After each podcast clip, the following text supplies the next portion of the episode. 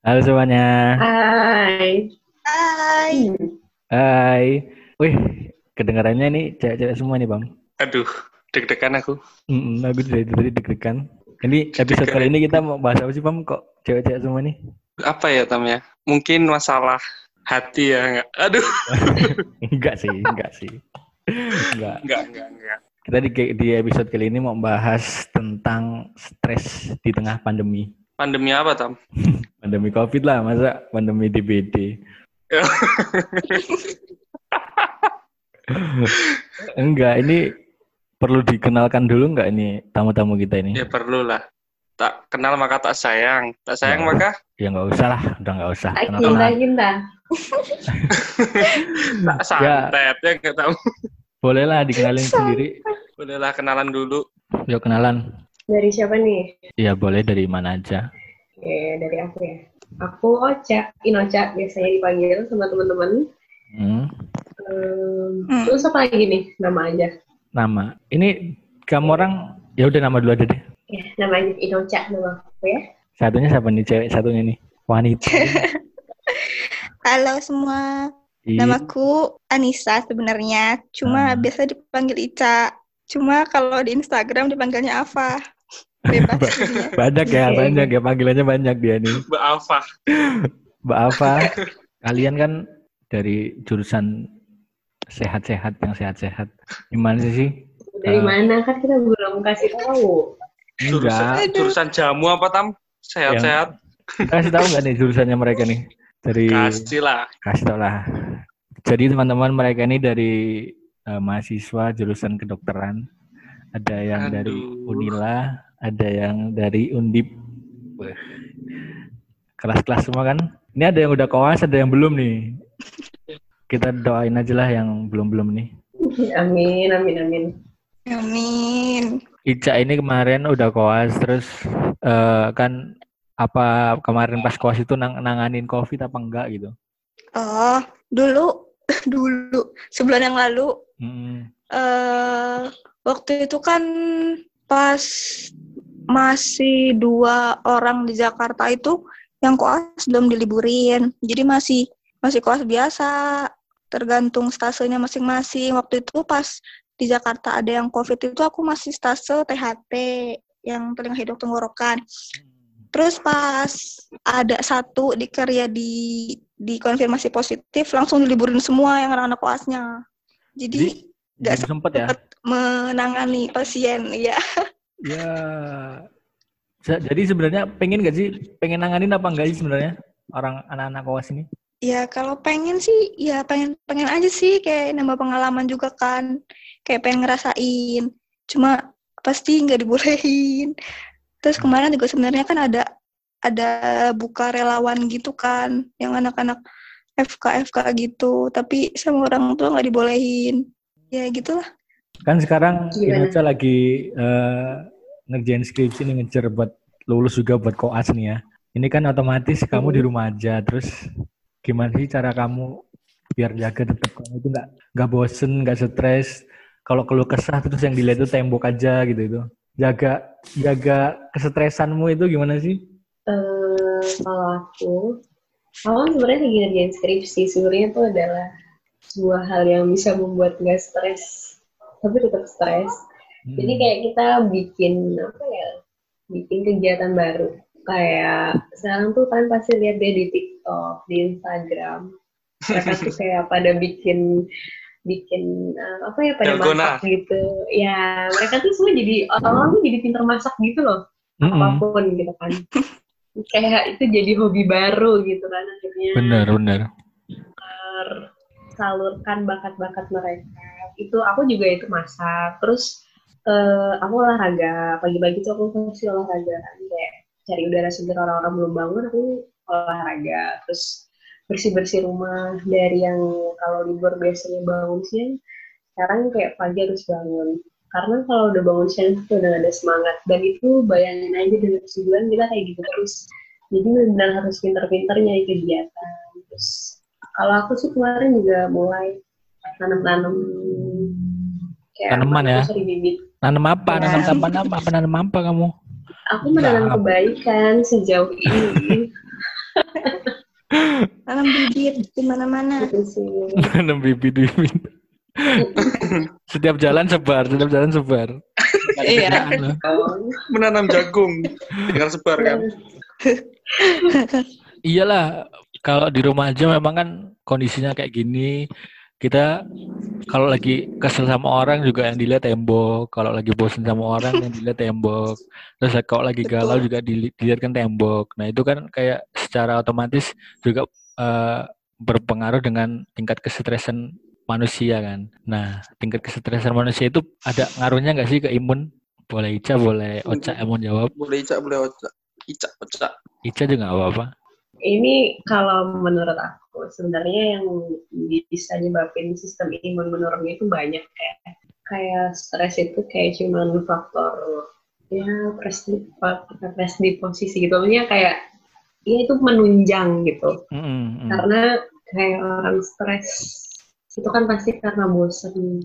Mm-mm. Terus kita lebih memilih untuk di kamar. Akhirnya kita nggak mikirin pola makan kita, terus eh, kebersihan kita.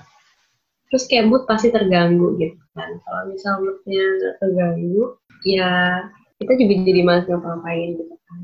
Intinya ya banyak deh penyakit yang disebabkan karena stres juga. Apalagi lagi kondisi kayak gini gitu kan. Mm-mm, Iya. bener juga. Kalau kita stres terus, ya akhirnya kita nggak bisa ngelakuin aktivitas apa-apa yang bisa bikin badan kita itu gerak. Terus kita apa ya mikirin hal-halnya pasti juga hal-hal yang negatif kan karena moodnya pasti jelek gitu. Kalau menurut aku sih stres itu bisa berpengaruh ya ke sistem imun karena tadi kegiatan-kegiatan lainnya kan terganggu menurut aku ya. Cuma menurut yang lebih ahli dari Ica coba. Gimana tuh Ca stres bisa nurunin imun nggak Hmm, bisa. Masa gitu banget sih? Ya, jadi eh, kalau ada pertanyaan pengaruh stres terhadap tubuh, salah satunya pasti eh, stres tuh bisa menurunkan sistem imun kita. Mm. Nah, kenapa sih bisa nurunin imun itu? Karena eh, stres itu tuh dia tuh mempengaruhi eh, regulasi dari hormon di tubuh kita gitu. Nah, banyak penelitian yang menyebutkan kalau eh, kalau kita lagi stres, nanti itu kita bakal me- mengeluarkan hormon kortisol Apa itu? apa itu apa itu nah nanti kalau misalnya ho- hormon kortisol di tubuh kita tuh tinggi nah nanti itu bakal bisa menurunkan imunitas seseorang individu nah begitu kalau hubungan stres sama sistem imunnya itu sendiri. Hmm, Oh, iya, iya, iya. berarti nggak nggak Pantas akunya imunnya turun, orang stres, mikirin siapa kamu nggak stres. mikirin mau KKN nggak jadi-jadi, Mas. lo lo lo Eh, apa? Kan denger. Jadi stres itu juga bisa mempengaruhi kesehatan ya, tapi kan nggak nggak nggak harus eh, kesehatan terus penyakitnya terus covid juga kan apa yang lain yang lain kan penyakit yang lain juga pengaruh imun itu sangat-sangat ini ya berpengaruh gitu. ya pastinya Terus ya ini kan eh, di tengah pandemik ini kayak stigma orang itu terhadap covid itu kayak covid ini ini penyakit yang paling bahaya nih. Ini penyakit yang bener, mematikan nih. Terus eh, sebenarnya kalian yang di dunia medis itu seberapa eh, ini sih buruknya bahayanya gitu si covid ini. Padahal kan kalau yang dilihat dari yang lain-lain itu kayak ada DBD, TBC gitu itu HIV, mungkin HIV itu. juga masih ya cukup bahaya juga. Jadi kayak gimana sih pandangan kalian gitu? Oke, kalau menurut aku bahaya bahayanya itu eh dia kan masa inkubasinya itu 14 hari. Habis itu penyerangan ke organ paru-paru itu dia lebih cepat dan dan apa ya kalau kita punya hal imun kita itu nggak baik itu tuh nanti eh, tubuh kita untuk menyerang si virus ini tuh lebih susah dan bakalan kalah gitu lah intinya ya ini dari ini bahasa untuk awamnya aja deh gitu biar yang dengerin juga ngerti. Nah kenapa ini tuh bahaya tadi? Karena masanya inkubasinya itu 14 hari terus akhirnya virus ini nyerangnya cepat terus uh, akan lebih bahaya lagi ke anak-anak kecil dan ke lansia gitu. Karena mereka lebih lebih apa ya pertahanan tubuhnya itu lebih buruk daripada kita yang usia dewasa gini gitu tadi disebutin juga kalau HIV terus harus si TBC terus DBD ya pertama kalau HIV itu kan penularannya kita tahu itu uh, harus lewat hubungan seksual dulu ya. Gitu. kalau misalnya TBC itu kontak lewat droplet atau lewat air liur. Terus kalau DBD kan dari nyamuk. Sebenarnya semuanya sama-sama bahaya. Cuman karena COVID-19 ini kan sih baru ya bahkan vaksinnya itu belum ada dan obatnya itu belum ada jadi ya sangat bahaya gitu. Kalau yang penyakit yang tadi udah disebutin kan uh, udah ada lah gitu kan walaupun HIV kita belum kita tahu belum ada obatnya tapi sejauh ini penularannya itu nggak secepat dari si COVID gitu kan. Kalau COVID ini ya itu karena belum ada obatnya jadi bahaya. Dan kita nggak pernah tahu nih orang yang bawa virus itu siapa gitu nggak kelihatan kan. Cuman kan kalau kayak DBD tadi itu kan jelas tuh orang digigit nyamuk terus tiba-tiba demam itu kelihatan gitu kan signifikan gitu. Sedangkan kayak covid itu orang masih bisa sehat sama orang sehat-sehat aja. Ternyata dia bawa virus gitu. Kalau menurut aku gitu ya. Iya mantap. hmm, kalau menurut aku sendiri sih uh, gara-gara kemarin ini sih koas dapat tugas gitu kan jadi banyak sedikit banyak belajar kan tentang sejarahnya juga. Nah kalau misalnya kita bandingin si siapa ini si COVID sama SARS yang dulu juga jadi outbreak di tahun 2003 sebenarnya itu kalau mematikan mematikan si SARS karena atau sendiri jadi tuh kayak sebenarnya tuh dia nggak terlalu infeksius penyebarannya nggak segila sekarang tapi dia lebih banyak mematikan uh, yang terkena. Sedangkan kalau sekarang itu dia itu lebih infect gitu.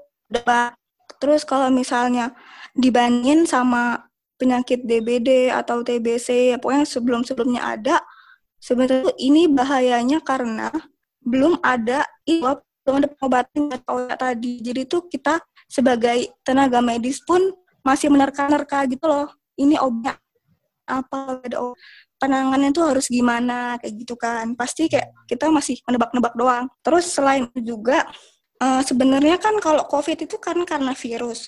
Sebenarnya kalau virus itu termasuk uh, selfish kan. Jadi dia itu sebenarnya sendiri sama seperti kayak penyakit flu. Flu itu kalau nggak diobat sembuh sendiri. Cuma kan emang lama.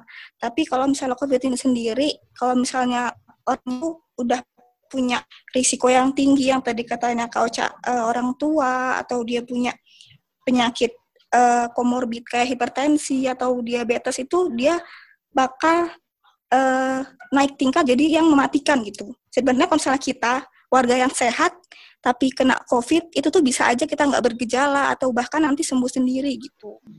Oke oke oke. Mantap. Berarti Mantap ya, ya Tam ya. Memang ini penyakit memang belum ada obatnya ya. Jadi para medis juga ya, masih menerka-nerka gitu kan ya. Ini kita mau lariin ke mana? Mana ini obatnya belum ada gitu kan. Terus juga kan kalau kalau pas pandemi ini kan otomatis kita kehidupannya berbeda dengan kehidupan kita sehari-hari sebelumnya. Nah itu pemicu uh, kayak nanti setelah setelah pandemi ini selesai pasti ada nih gangguan adaptasi yang bakal muncul gitu.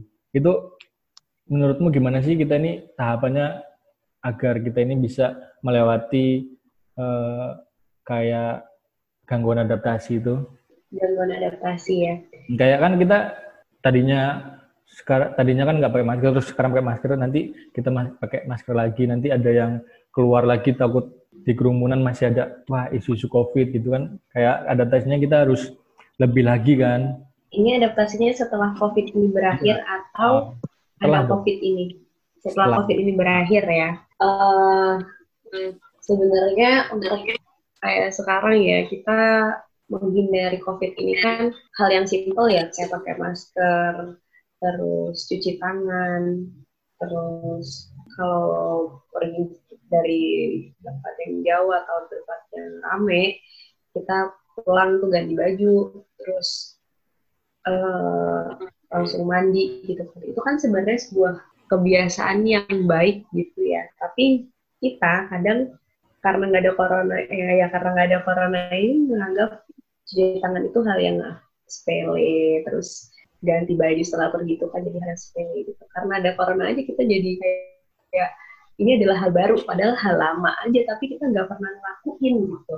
Dan mungkin ya dengan keadaan ini kita lebih belajar untuk aware ya sama kebersihan diri sendiri dan itu akan bagus kalau jadi kebiasaan kita terus menerus jadi ke depannya nanti kalau kayak untuk pakai masker terus cuci tangan terus uh, ganti baju ke depannya itu bukan jadi adaptasi lagi menurut aku tapi jadi kebiasaan kita aja. Karena itu hal baik kok gitu kan. Hmm, terus betul. kayak lebih aware sama kesehatan. Kita pergi dari jauh bukan virus juga tapi kan debu. Kita harus ngindarin debu gitu kan. Kayak naik motor jujur deh kalau aku tuh risih ya ngeliat orang cewek nih khususnya kayak naik motor gak pakai helm gak pakai masker gitu atau penutup untuk wajah gitu itu aku ya. risih ya, ya Hmm, yeah. Aku aku juga kayak gitu aku. Aku kayak gitu. gitu. Kita kan pokoknya gini kita bisa menghindarin panas, menghindarin debu, kayak asap mobil. Kita tahu asap mobil itu uh, bahayanya sama-sama kayak asap rokok gitu kan. Nah, intinya itu adalah hal-hal baik yang nanti setelah dari COVID ini, ya setelah wabah COVID ini kita nggak perlu adaptasi, hanya melanjutkan kebiasaan baik aja kok. Gitu.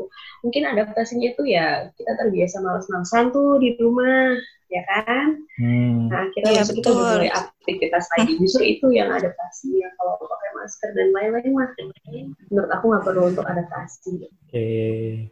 Kalau dari Ica gimana nih?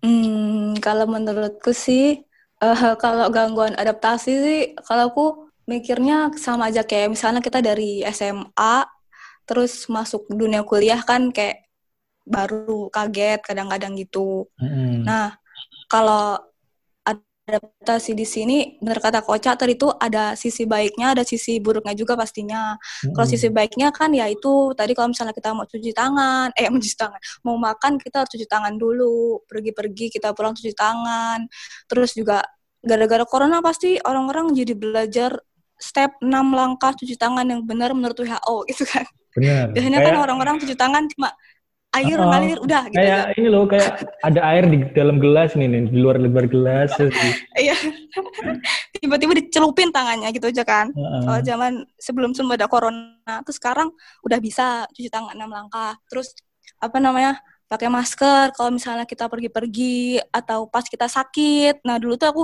suka kesel banget. Soalnya kalau aku tuh dari zaman dulu kalau lagi emang udah flu atau apa sakit itu pasti udah pakai masker sendiri gitu loh kayak hmm, aku nggak ya. membiarkan lingkunganku tuh kena gitu hmm. sedangkan kalau kayak aku masih sering ngeliat orang-orang lagi batuk tiba-tiba batuk bersin bersin sebebas mungkin ada orang sehat di depannya jadi kena gitu nah itu juga mungkin jadi hal positif untuk penggunaan masker Betul. terus juga kalau untuk dari sisi negatifnya sih mungkin ya itu juga tadi uh, jadi lebih sering malas-malasan sih kalau misalnya nggak bisa memanfaatkan waktu yang libur panjang ini dengan baik jadi kayak cuma tidur doang di rumah nanti tiba-tiba pas udah covid hilang kaget harusnya ngelakuin banyak hal jadi yeah. males gitu hmm. terus apa namanya hmm, kebiasaan curhat sama tembok juga, curhat sama temen gitu. iya betul biasanya nggak pernah interaksi sama teman-teman gitu kan tiba-tiba jep semua teman ada di depan muka kita jadi kita bingung mau ngapain awkward jadi kamu siapa yeah. kamu siapa mau siapa, banget gitu. ya aku siapa gitu. ini mantep mantep, mantep banget nih pam penjelasan yeah. dari teman terus juga kita. pasti uh, apa namanya karena malas-malasan itu juga nanti waktu tidur kita lebih banyak daripada sebelumnya nanti pas udah harus kerja harus ngelakuin banyak hal kurang tidur jadi belum terbiasa gitu gitu aja sih nanti yang negatif negatifnya kalau menurutku pasti pelan pelan kalau misalnya kita emang berniat untuk adaptasi ulang lagi juga pasti bisa kalau yang buruk buruknya tapi kalau yang baik baiknya sebisa mungkin dipertahankan gitu. Kayak dilanjutin aja ya yang yang baik baiknya itu ya. Ya betul. Wah, Pam, ini episode kali ini kayaknya mantep banget emang. Wawasan Ini. luas, dapat pengetahuan, dapat motivasi. Obrolan serius. Ini belum nih. Ini Mantap, satu, mantap. kurang satu, Bam. Apa tuh? Tips hidup sehat ala Afah dan Inocha. Anjay. Asik. Aduh.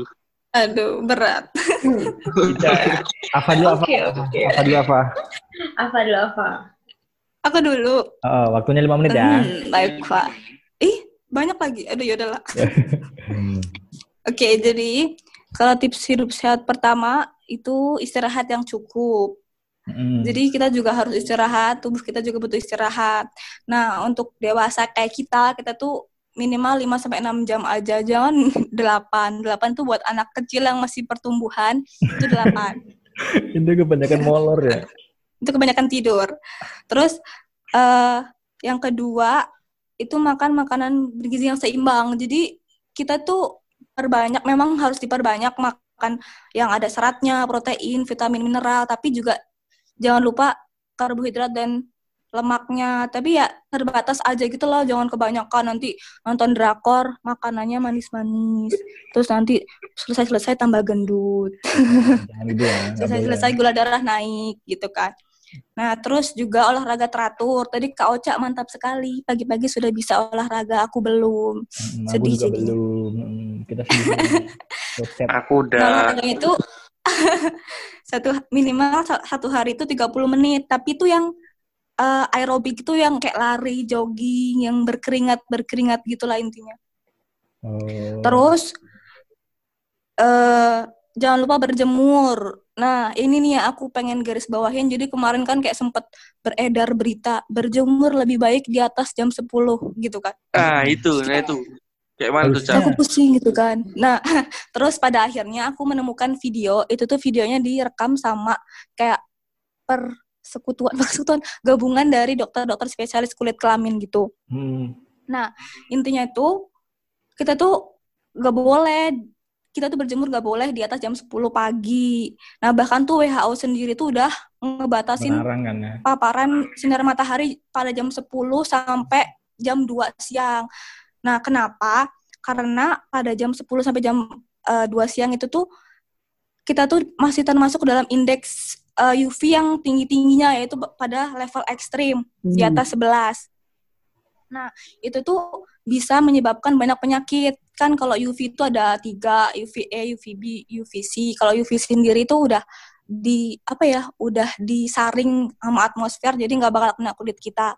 Sedangkan kalau yang UVA itu bisa macam-macam, bisa kerusakan DNA kulit, bisa penggelapan warna kulit. Sedangkan kalau UVB itu bisa ada sunburn sampai ke keganasan pada kulit.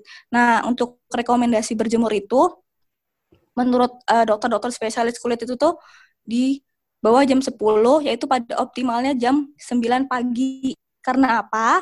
Pada jam segitu itu eh, indeks UV itu di level medium yaitu 3 sampai 5. Jadi itu masih aman di kulit kita. Oh. Kita eh, kulitnya aman, dapat juga vitamin D-nya gitu. Oke oke mantap sekali tips dari kakak Afah ini. Ica, apa? Banyak ya panggilannya. Boleh sedikit tips dari kakak Ino juga nih. Kalau dari aku ya, eh, tadi sih udah disebutin ya semuanya deh. Eh, olahraga itu udah pasti ya. Kalau aku sendiri sih pagi itu jam 6 aku udah keluar rumah. Olahraga jam 7 udah sampai rumah.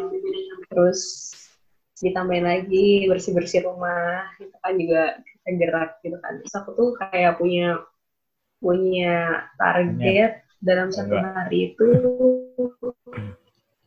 sepuluh ribu langkah gitu.